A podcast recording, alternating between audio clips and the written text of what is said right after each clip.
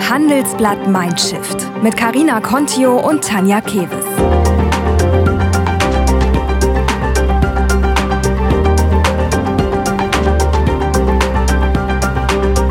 Na, wo klemmt bei euch gerade der Schuh?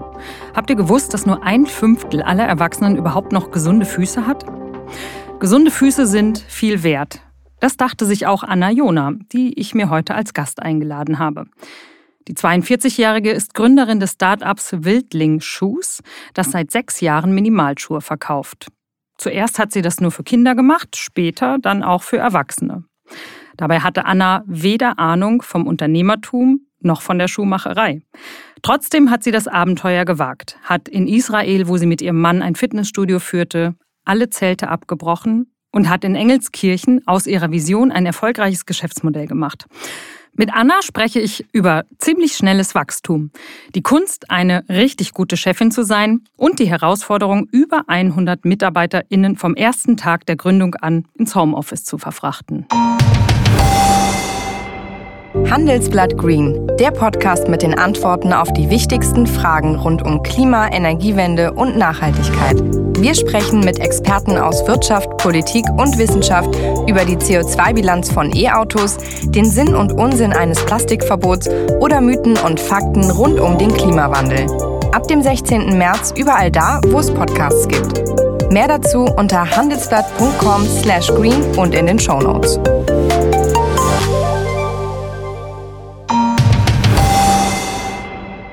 Ja, hallo liebe Anna, schön, dass du dir die Zeit für uns genommen hast und bei Mindshift bist. Herzlich willkommen. Ja, hallo Karina, es freut mich auch sehr hier zu sein. Danke dir. Ja, erzähl doch mal so ein bisschen, ich, wie naiv oder wie mutig muss man eigentlich sein, ohne Ahnung von BWL und Unternehmensgründung äh, und auch noch Schuhmacherhandwerk, hast du auch nicht den blassen Schimmer davon gehabt, eine Firma für Schuhe zu gründen. Ja, okay, das ist eine super Frage. Ähm, ich denke, man muss vor allen Dingen sehr naiv sein. Ähm, das ist aber auch grundsätzlich gar nicht der schlechteste Startpunkt, weil man dann gar nicht weiß, was alles so auf einen zukommt. Also da geht man dann sehr optimistisch in solche großen, komplexen mhm. Themen rein. Äh, insofern war das äh, für uns durchaus gut, dass wir gar nicht so genau wussten, wo es hingeht. Das glaube ich auch. Ähm, ihr seid dann vom Start weg ziemlich schnell vom kleinen Start-up im Bergischen Land, ähm, falls das jemand nicht kennen sollte, das ist so vor Köln, ähm, zu einem mittelständischen Betrieb äh, gewachsen. Wer oder was hat dir dabei geholfen, da nicht die Kontrolle und den Überblick zu verlieren? Ja, das ist eine sehr gute Frage. Es war vor allen Dingen ganz viel Intuition, muss ich tatsächlich sagen. Also wir haben ganz viel aus dem Bauch heraus gemacht und das waren sehr oft sehr richtige Entscheidungen. Also insofern breche ich hier auch eine Lanze für Intuition. Ähm, das ist durchaus, funktioniert durchaus sehr gut. Ähm, aber es hat natürlich auch geholfen, sich mit anderen Unternehmern, Unternehmerinnen zu unterhalten, Leuten, die jetzt ähm, ganz ähnliche Erfahrungen vielleicht schon gemacht hatten. Also da waren wir sehr aktiv oder war ich auch sehr aktiv im Austausch.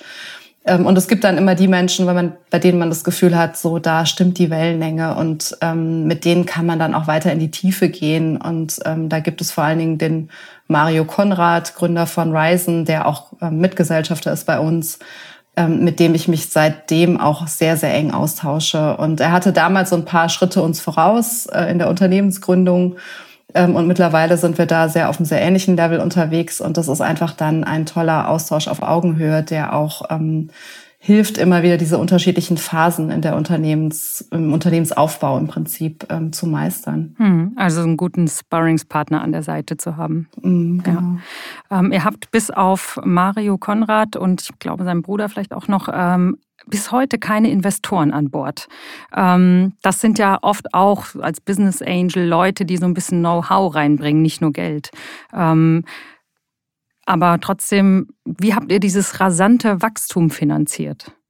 Ja, das war unser richtig großes Glück, dass das von Anfang an gut funktioniert hat. Ähm, uns hat uns vor allen Dingen die Kundschaft geholfen, das Wachstum zu finanzieren. Wir sind ja im Direktvertrieb also haben keine Fachhändler dazwischen, was uns natürlich einmal eine andere Marge gibt, aber auch ähm, einfach von Anfang an eine sehr, sehr enge Kundschaftsbindung. Das heißt, wir haben gestartet mit einer Crowdfunding-Kampagne. Ähm, das heißt, unsere erste Produktion ist quasi durch die Kundschaft schon vorfinanziert worden.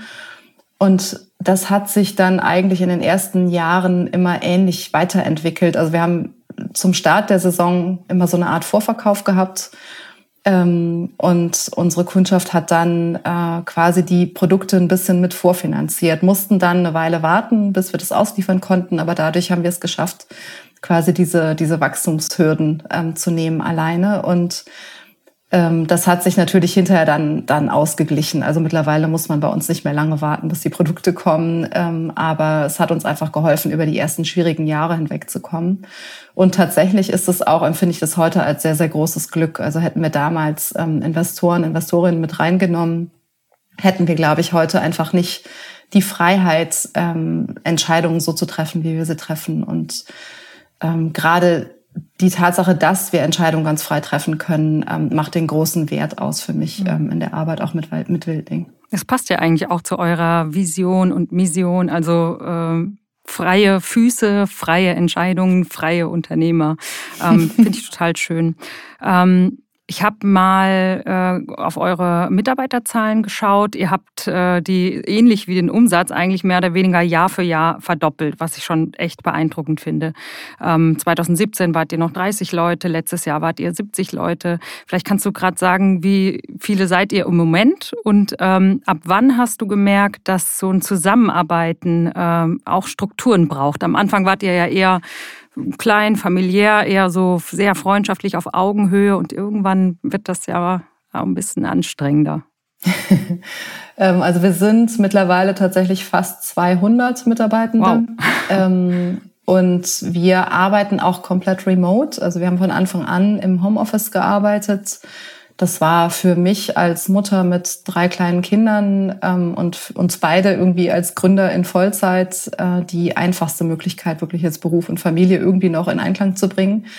Und deswegen haben wir sehr selbstverständlich die Leute ähm, dann alle aus dem Homeoffice angestellt. Und das hat super gut funktioniert, bis wir so ja, 20, 30 Leute waren. Und ähm, da hat man dann wirklich gemerkt, okay, in, in dem Moment, also es waren am Anfang war es vor allen Dingen Freunde, Familie. Äh, da war natürlich ein ganz anderes Vertrauensverhältnis da auch und, und, eine Kommunikationsmöglichkeit. Und dann kamen aber immer mehr Leute hinzu, die sich noch gar nicht kannten, auch untereinander nicht kannten. Ähm, und da ist dann irgendwann äh, sind dann Probleme entstanden. Da lief die Kommunikation nicht mehr nicht mehr gut ähm, oder immer über mich. Ich war es dann immer schuld, okay. wenn irgendeine Information verloren gegangen ist. Und ähm, da haben wir angefangen äh, zu sagen, okay, es braucht einfach Strukturen in so einem Team ähm, und haben da sehr, sehr intensiv, also ich glaube, es war dann Anfang 2018, äh, sehr intensiv daran gearbeitet, welche Strukturen man dann quasi einführen muss. Ganz kurz, ihr habt äh, OKR eingeführt. Das äh, ist ein Managementsystem, das wir hier beim Handelsblatt auch äh, nutzen. Ich bin sehr beeindruckt davon. Ähm, da will ich aber jetzt gar nicht genauer darauf eingehen. Ähm, was mich interessiert, so, ähm, so deine Rolle als Chefin. Also vorher mit wirklich kleinem Team, das ist, glaube ich, schon eine ganz andere Atmosphäre, als wenn man jetzt vor einmal 200 Mitarbeiter hat und die auch irgendwie führen muss. ist dir das leicht gefallen? Wie ist das bei dir? Ähm, ja, also die Frage ist natürlich, wie man den Begriff Chefin jetzt auslegt oder auch auslebt. Äh, wir haben bei Wildling sehr flache Hierarchien. Ähm, es ist alles, also man bespricht die Dinge eigentlich mit den Personen, die das auch am besten entscheiden können. Also bei uns bündelt sich ähm, Entscheidungshoheit sozusagen nicht automatisch in, in irgendwelchen Hierarchiestufen. Ähm, wir haben durchaus Hierarchien noch, ähm, einfach um es, ähm, um besser bündeln zu können, um besser strukturieren zu können, um Informationen besser weitergeben zu können. Das macht für uns zumindest noch irgendwie sehr viel Sinn, auch in diesem schnellen Organisationsaufbau.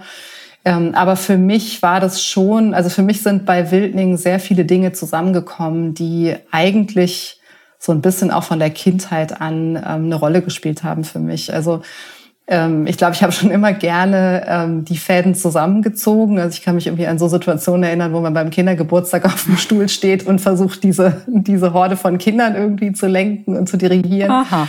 Äh, und ähm, also das ist jetzt was, was ich schon immer gerne gemacht habe, irgendwie Teams auch zu führen. Oder also ich fand es immer sehr schwierig in der Schule, wenn man dann eine Gruppenarbeit hat und man nicht weiß, darf man jetzt den Ton mit angeben oder muss man sich jetzt zurückhalten? genau, es fand ich immer sehr, sehr anstrengend. Also insofern war das schon so ein bisschen ähm, vielleicht auch in die Wiege gelegt. Ähm, auf der anderen Seite ähm, bündelt Wildling halt auch ganz viele andere Dinge. Äh, es ist eine sehr, sehr abwechslungsreiche Arbeit. Ähm, ich habe mich für Greenpeace interessiert, für Journalismus, für Literatur, für Kommunikation. Und das sind eigentlich alles Dinge, die ich mittlerweile ähm, in dieser Rolle bei Wildling vereinen kann miteinander.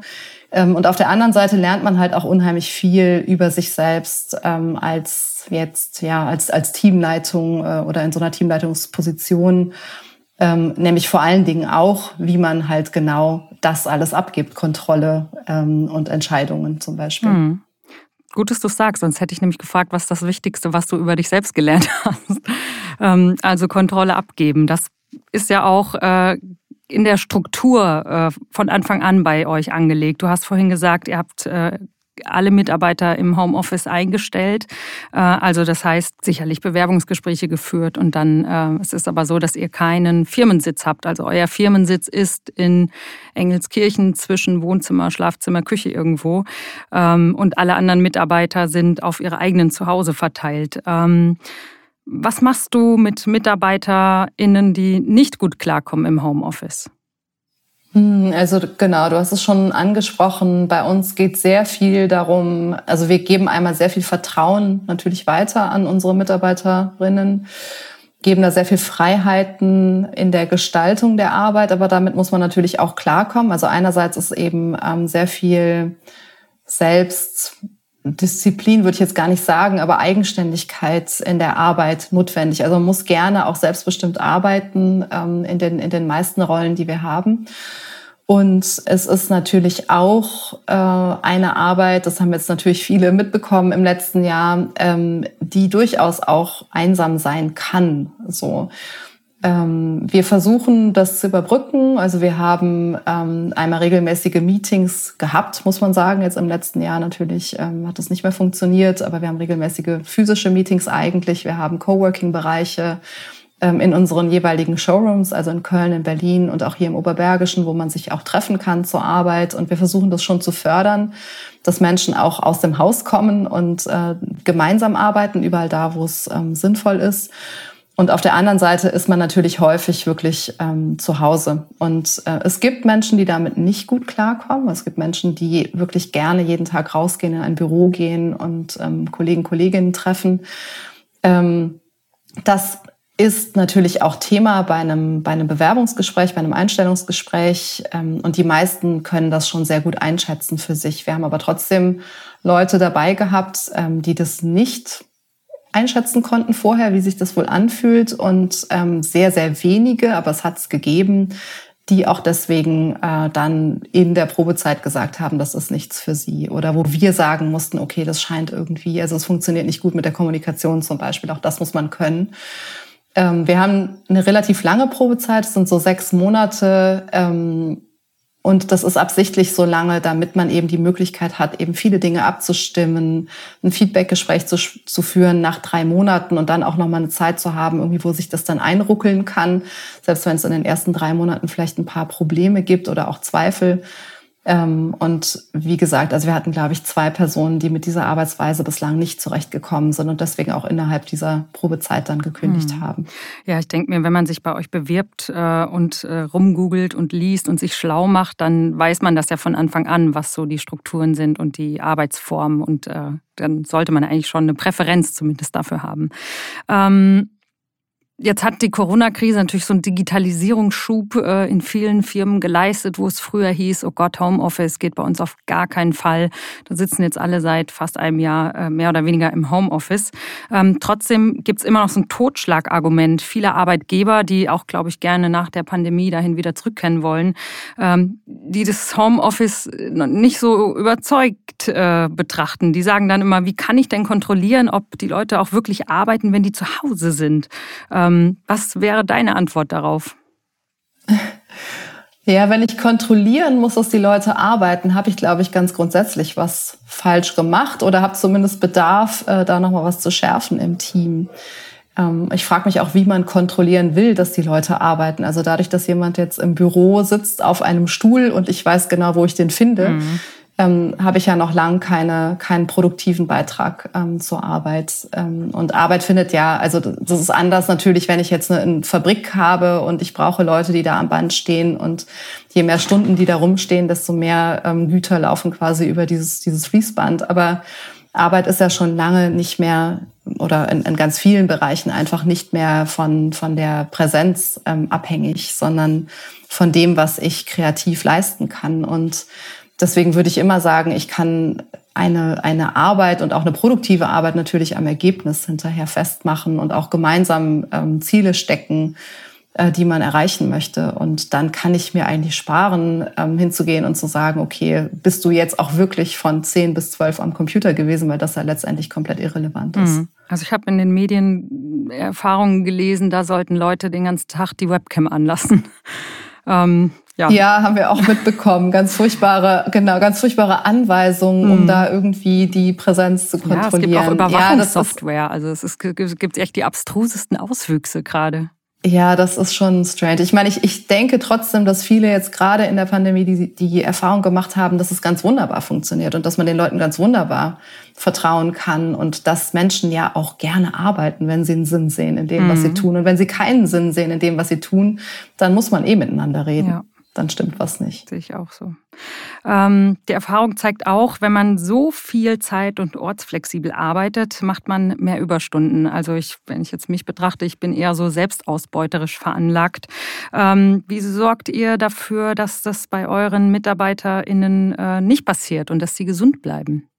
Ja, ein ganz, ganz wichtiger Punkt. Also auch quasi so das Gegenargument zu dem äh, Totschlagargument von eben. Ähm, ich glaube, man muss eher aufpassen, dass die Leute nicht zu viel arbeiten, wenn die Grundvoraussetzungen stimmen. Also wenn ich einen Sinn sehe, wenn ich äh, motiviert bin, ne, weil es einfach, weil es Spaß macht, äh, wenn ich ein tolles Team habe ähm, dann muss man wirklich aufpassen, dass eben diese Situation aus dem, vom, von zu Hause aus zu arbeiten nicht dazu führt, dass ich einfach jetzt ständig arbeite. Also dass ich ständig irgendwie diese Bereiche ähm, privat und beruflich ähm, mische.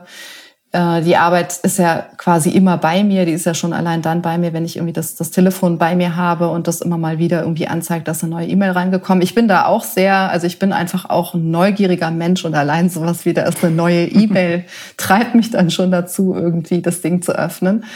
Und ähm, ich glaube, man muss da Leute sehr konkret vor sich selbst schützen. Also man muss sehr klare ähm, dann Pausenzeiten haben, also zum Beispiel zu sagen, wann ist einfach Feierabend oder Wochenende ist Wochenende und ähm, dass man das auch kontrolliert im Sinne von, ähm, also einmal, dass man selbst diszipliniert ist und nicht Sachen rausschickt nach bestimmten Zeiten oder es dann zumindest timet auf den nächsten Morgen. Das äh, muss ich auch noch gut lernen. Also ich schicke jetzt zumindest immer schon mit, bitte antwort nicht darauf, aber das ist auch noch nicht gut genug, weil dann hat man es zumindest schon mal gelesen.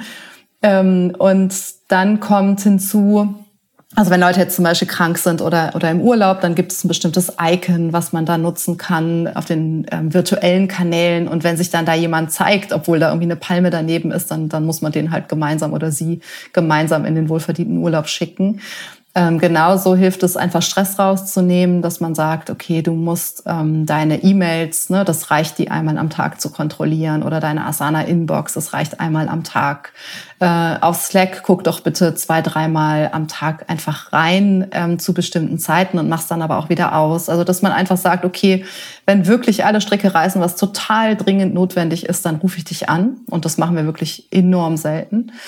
Ähm, und ne, darüber hinaus kannst du sicher sein, dass du jetzt nicht ständig irgendwie gucken musst, was, was da an neuen Nachrichten reingekommen ist, um was nicht zu verpassen. Also das bringt auch schon eine Menge Ruhe rein. Und ansonsten, wie gesagt, also ein gegenseitiges ein Aufeinanderachten, ähm, eine durchaus auch eine Übersicht zu haben über die Arbeitsstunden. Also wir kontrollieren die Arbeitsstunden nicht. Man kann auch einfach nur die Vertrauensarbeitszeit eintragen. Und natürlich kann ich sowieso eintragen, was ich möchte im Prinzip, weil das nicht, äh, nicht getrackt wird. Ähm, aber wir bieten das schon an, das zu tun. Vor allen Dingen bei Teilzeit ähm, ist es auch relativ ratsam, um einfach zu schauen, ob die Leute zu viel arbeiten. Und wenn jetzt jemand ähm, ständig Überstunden macht oder über eine längere Zeit, äh, dann da durchaus das Gespräch zu suchen und zu gucken, wie man das eben reduzieren kann und ob es einfach an Ressourcen fehlt, ne, ob noch eine Kollegin, Kollege gebraucht wird oder woran es eben liegt. Ähm, und dann da die Aufgabe als Teamleitung auch dahingehend ähm, wahrzunehmen, dass man die Leute vor sich selbst ja. schützt. Jetzt hast du gesagt, wie du auf die MitarbeiterInnen aufpasst. Äh, wie machst du das denn bei dir selbst? Also ich finde es so schon schwierig, privat und äh, Arbeit zu Hause im Homeoffice zu trennen. Da sind ja die Übergänge total fließend. Jetzt hast du dein Unternehmen ja mit deinem Mann zusammen gegründet. Ihr habt eure Kinder auch zu Hause. Ähm, ich stelle mir das nicht ganz so einfach vor, äh, sich da abzugrenzen. Also habt ihr irgendwelche Regeln so am Küchentisch auf gar keinen Fall das Wort Wildling erwähnen oder trennt ihr das?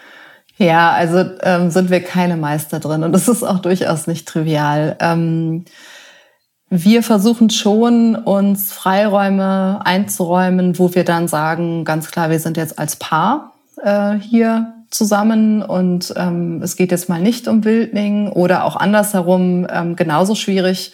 Wir arbeiten jetzt zusammen. Das heißt, also alles Private bleibt irgendwie ne, äh, hinter, dem, hinter der Bürotür zurück und ähm, wir reden jetzt wie normale Kollegen, Kolleginnen miteinander. Ähm, aber das ist natürlich nicht einfach. Also das macht man sich manchmal bewusst und dann hält man es auch diszipliniert ein und dann geht es natürlich wieder durcheinander. Und das ist auch in den meisten Fällen ganz in Ordnung. Ähm, wie gesagt, ich arbeite sehr gerne und auch ran macht es sehr, sehr leidenschaftlich. Das heißt, meistens sind es auch Themen, über die wir wirklich gerne reden. Wir haben nicht das Gefühl, dass, äh, dass uns das belastet. Ähm, und dennoch merke ich auch, man muss da einfach vorsichtig sein. Also die Batterien sind schon irgendwann sonst leer und da muss man sich ähm, die Freiräume schaffen, wo es dann wirklich nur noch um einen selbst als Person oder um uns beide als Paar geht oder mal nur als Eltern. Also man hat ja auch noch andere mhm. Rollen, denen man dann nachkommen muss. Ähm, und sowas wie das Handy am Mittagstisch nicht neben sich liegen zu haben, äh, das sind schon ganz wichtige kleine Kniffe, die dann äh, eine Änderung ja, schaffen. Viel Quality Time braucht man. ähm, genau, ja, ja, durch euer ganzes äh, Konstrukt mit viel Remote Work und ähm, du sagtest es auch schon viel Teilzeit, ähm, seid ihr jetzt sehr gut auf die Corona-Krise vorbereitet gewesen. Also es kam jetzt nicht dieses, oh Gott, oh Gott, wir müssen jetzt Leute ins Homeoffice schicken, äh, wie geht das und so. Ähm, was mich auch total beeindruckt hat, äh, ihr zahlt Eltern, die das brauchen, zwei Stunden tägliche Kinderbetreuung. Und äh, wenn jetzt jemand meint, er müsste die Arbeitszeit 20 Prozent reduzieren, weil Homeschooling, wir alle wissen, was auf Eltern gerade so zu donnert, ähm, dann zahlt ihr das gleiche Gehalt weiter. Also das finde ich wirklich äh, toll. Ich frage mich aber, wie könnt ihr euch das leisten? Seid ihr so gut durch die Pandemie gekommen? Ähm, ja, die Frage ist so ein bisschen, wer steckt an welcher Stelle zurück. Und was ich miterlebt habe, war ähm, so, man schiebt sich den schwarzen Peter einfach immer nur zu. Ne? So, also die die Arbeitgeber haben ihre Rechte und fordern die ein. Ähm, die Politik äh, setzt Bedingungen, die natürlich, also ne, die Pandemie fordert auf der einen Seite halt komplett ähm, äh, oder setzt die Bedingungen ganz, ganz krass. Und was ich so gesehen habe, war, dass die Eltern vor allen Dingen, natürlich auch andere, andere Menschen jetzt ohne Kinder, aber die Eltern da auf einmal zwei, drei Jobs gleichzeitig stemmen mussten. Also gleichzeitig auch eben, also die Schule fordert dann eben auch ähm, ihre, ihre Sachen ein und die Kinder müssen irgendwie äh, mit dem Stoff weiterkommen. Und irgendwo dazwischen standen die Eltern, die einfach nicht mehr wussten, wie sie das alles, äh, wie sie all diese Bälle irgendwie in der Luft halten sollen. Und ähm, ich glaube, da muss man dann wirklich mit sich selbst ins Gericht gehen als Unternehmen und überlegen, okay, an welcher Stelle können wir denn jetzt auch mal geben und nicht nur fordern äh, damit unser Team das überhaupt schafft, also damit die Leute überhaupt hier durchkommen. Und das war bei uns natürlich, ähm, also wir haben sehr, sehr viele Eltern im Team, auch weil unsere Arbeitsweise generell oder grundsätzlich in, an, in anderen Situationen ähm, enorm familienfreundlich ist natürlich. Also man ist sehr viel flexibler mit einem, mit einem Homeoffice-Job an ganz vielen Stellen. Und ähm, insofern hat es auch sehr, sehr viele im Team betroffen. Und wir haben einfach gemerkt, die Leute schaffen das zwar jetzt, also durch so einen Krisenmodus mhm. durch, ne, wenn das gerade alles neu ist und man muss jetzt die Zähne zusammenbeißen und man hat irgendwie ein, zwei Monate, das ist fein, das schafft irgendwie jedes, jedes gute Team, aber eben nicht über ein Jahr so. Und äh, sich dann zu überlegen, konkret, was können wir tun, um, um da Entlastung zu schaffen. Ich glaube, da war einfach der, der Schritt jetzt rein zu sagen, okay, Wildling muss jetzt zurückstecken und an welchen Stellen können wir unsere Ansprüche, unsere Ziele, unsere ähm, Bedürfnisse irgendwie so weit reduzieren, dass es wieder in irgendeiner Form stemmbar oder machbar ist. Auf der anderen Seite, das war eben ein ganz wichtiger Schritt. Und ähm, Wildling hat die Pandemiezeit ganz gut durchgestanden. Jetzt im Vergleich natürlich zu anderen hatten wir die luxuriöse Situation, dass wir in erster Linie einen Onlinehandel haben mhm. und schon auch ein Remote-Team hatten, was sicherlich auch wahnsinnig viele Vorteile geboten hat, gerade am Anfang sich da zu organisieren und zusammenzufinden. Ähm, auf der anderen Seite haben wir natürlich auch äh, Lieferkettenprobleme gehabt, ähm, sehr viel eben auch an Mehrarbeit, ganz häufig in, in verschiedenen Teams ähm, und das dann eben kombiniert mit dieser, mit dieser Betreuungssituation eben der, der schwierigen. Deswegen würde ich jetzt sagen, haben wir jetzt rein wirtschaftlich die, die Pandemie ganz gut gemeistert. Wir sind auch weiter gewachsen im, im letzten Jahr, vielleicht nicht ganz ähm, dahin, wo wir ne, geplant hatten, irgendwie hinzuwachsen, aber trotzdem wirklich ähm, ein gutes Jahr gehabt. Und dennoch ähm, muss man einfach schauen, dass das Team dabei nicht komplett auf der Strecke hm. bleibt. Hm. Wo wollt ihr denn hinwachsen? Ihr steht eigentlich ganz gut da, sagst du gerade. Ähm, habt ihr Pläne, euch noch weiter zu vergrößern, auszudehnen? Ja, das klang jetzt gerade vielleicht ein bisschen nach einem Plan ja. dahinter. Also wir haben noch nie uns Wachstumsziele gesteckt, in, in dem Sinn, dass wir irgendwie auf dem Papier oder in der Excel-Tabelle ähm, Zahlen hingeschrieben haben, gesagt haben, die wollen wir erreichen, sondern Wachstum ist bis heute eigentlich extrem organisch und, und quasi von außen getrieben. Auf der anderen Seite hat sich unsere Haltung zu Wachstum auch verändert. Also wir, ähm, ich glaube, so 2017 habe ich noch immer überlegt, ob das alles auch in Ordnung ist und ob man das darf und ob das irgendwie ähm, gut ist zu wachsen. Und ähm, wir haben jetzt aber schon mittlerweile auch sieht man einfach, was man machen kann, wenn man als Unternehmen wächst, also welche Möglichkeiten sich ergeben für das Team äh, für Investitionen in zum Beispiel nachhaltigere Lieferkette, in Materialentwicklung, in Kreislaufwirtschaft, in jetzt einfach auch Spenden oder Organisationen, die man unterstützen kann. Und ähm, man kann natürlich einen ganz anderen Impact leisten, wenn man als Unternehmen die auch finanziellen, aber auch die Möglichkeiten hat jetzt an, an Ressourcen, Kapazitäten, Know-how im Team. Und ähm, deswegen ähm, sind wir da gerade sehr positiv auch dem gegenüber eingestellt. Also wir wollen wachsen, wir wollen Impact haben ähm, und uns ist auch bewusst, dass wir den nur haben können, wenn wir wachsen. Also unser Kernmarkt ist nach wie vor die Dachregion, vor allen Dingen eben Deutschland. Ähm, aber wir sind von Anfang an auch interessiert gewesen, natürlich unsere Schuhe in anderen Ländern zu verkaufen. Und da ist, ähm, glaube ich, der nächste große Zielmarkt die USA auf jeden Fall. Cool drücke ich euch mal die Daumen. Ähm, du hast es gerade schon so ein bisschen einfließen lassen. Ihr habt vom ersten Tag an euch auf die Fahnen geschrieben, ökologisch und moralisch betrachtet den besten Schuh der Welt zu produzieren, sage ich jetzt mal so. Ähm, warum ist das euch so wichtig? Und ähm, ja, also du hast ja auch so ein bisschen, es klang so ein bisschen, als würde sich, würdest du dich fast schämen dafür, dass ihr so mega gewachsen seid und dass das so erfolgreich ist. Ähm, genau.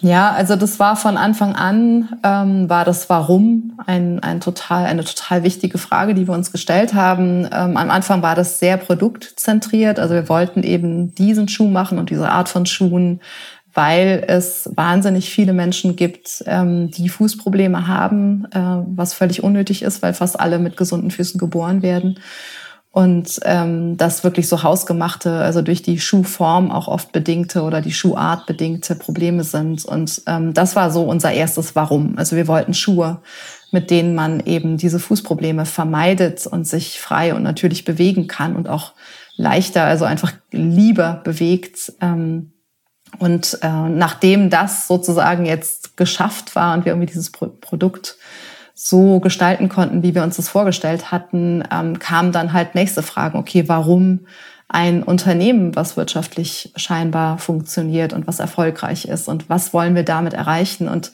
das war so ein bisschen auch eben so, so Dinge, die einem vielleicht in die Wiege gelegt worden sind. Also ich wollte früher irgendwie Greenpeace-Aktivistin werden und meine Eltern haben die Grünen hier im Oberbergischen mitgegründet und ähm, das war so mein Umfeld. Also damit bin ich aufgewachsen und ähm, Natur, Umwelt, ähm, aber auch andere Menschen. Ähm, das war immer, waren sehr, sehr wichtige Themen irgendwie für mich auch schon in der Jugend und ähm, es ist mir dann einfach sehr bewusst geworden oder uns sehr bewusst geworden, dass Wildning eine ideale Plattform ist, um genau diese Themen auch mit voranzutreiben und mal so ein bisschen zu schauen, was ist denn eigentlich die große Herausforderung dieser Generation. Ähm, wie müssen wir agieren, nämlich regenerativ, wenn wir wollen, ähm, dass, dass wir ein Teil der Lösung sind und nicht ähm, weiterhin diese Probleme äh, verschärfen.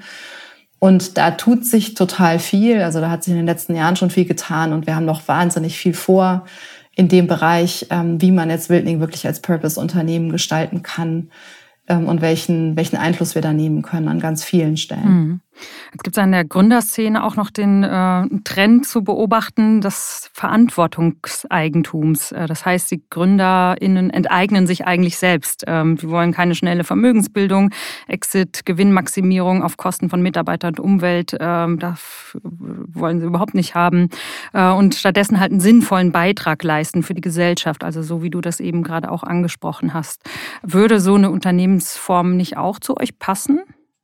Ja, durchaus. Und es ist auch was, was wir uns ähm, schon seit längerem anschauen. Also ich glaube, es gibt da gerade viel Bewegung auch, ähm, auch im rechtlichen äh, Bereich in, in Deutschland, um solche Unternehmensformen ähm, möglich zu machen oder auch nochmal neue zu definieren.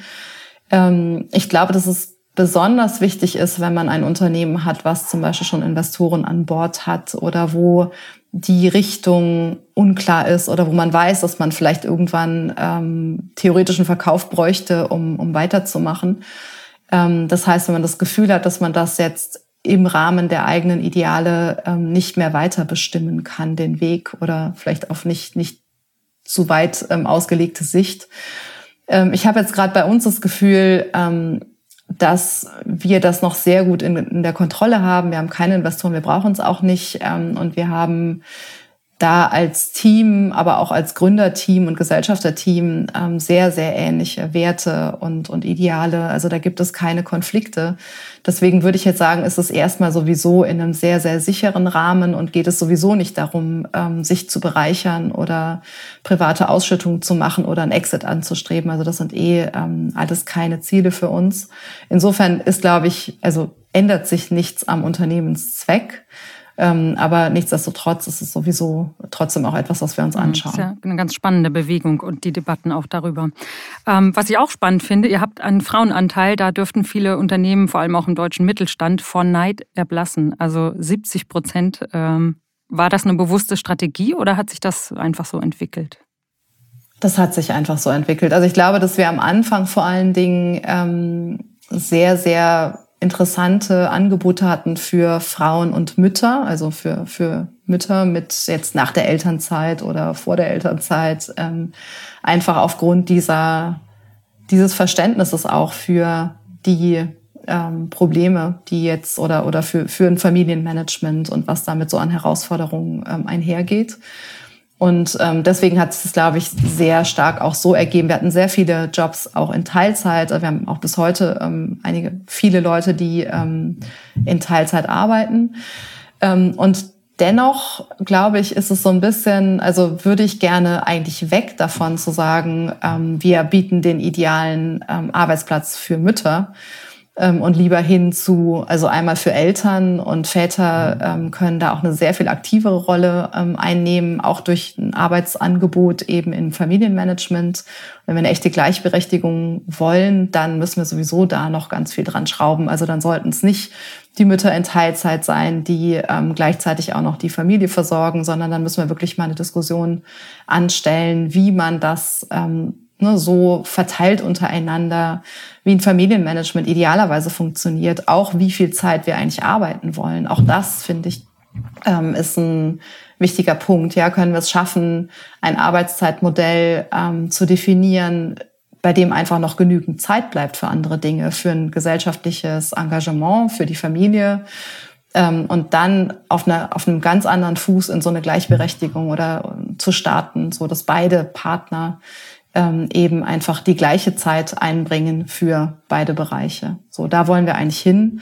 Äh, da sind auch schon einige Konzepte ähm, gerade, die da entstehen und ähm, ab Mitte des Jahres werden wir das mal ausprobieren im Team. Mhm. Eigentlich braucht ihr eine kleine Bänderquote, ne? Ja, liebe Anna, unsere Gesprächszeit neigt sich so ein bisschen dem Ende zu. Ich weiß nicht, ob es unsere Hörer und Hörerinnen auch gehört haben. Es klang ganz idyllisch bei dir im Hintergrund. Ich habe mal einen Hund gehört, ich höre die Vögel zwitschern, finde ich total, äh, klingt nach einer tollen Firmenzentrale im Bergischen. ähm, eine Frage habe ich noch an dich ähm, mit dem Wissen von heute. Was würdest du eigentlich anders machen, wenn du jetzt nochmal mit Wildling ganz neu anfangen könntest? Ja, das ist eine schwierige Frage. Ähm, ich glaube, dass irgendwie, also natürlich könnte man mit dem Wissen von heute Dinge sehr viel schneller aufbauen, vielleicht äh, ne, sich den einen oder anderen Umweg sparen, also sicherlich Umwege in der Produktentwicklung, sicherlich Umwege auch im, in der Organisationsentwicklung und dennoch habe ich das Gefühl, waren alle Umwege auch für irgendetwas gut und wichtig. Ähm, und deswegen fällt mir jetzt nichts ein, ähm, von dem ich sagen könnte, dass das absolut ein Schuss in den Ofen war, sondern es waren alles, also auch unsere Fuck-ups und auch unsere Fehler und Umwege waren ähm, total wichtig auf, auf dieser ja, Strecke. Den Fuck-ups müssen wir, glaube ich, nochmal eine ganz eigene Folge machen. ja, schön. Danke, Anna. Ich fand es total spannend äh, zu hören, wie das so bei euch ist und wie sich das so gerade entwickelt und äh, wünsche euch einfach weiterhin viel Erfolg. Ganz herzlichen Dank, Karina.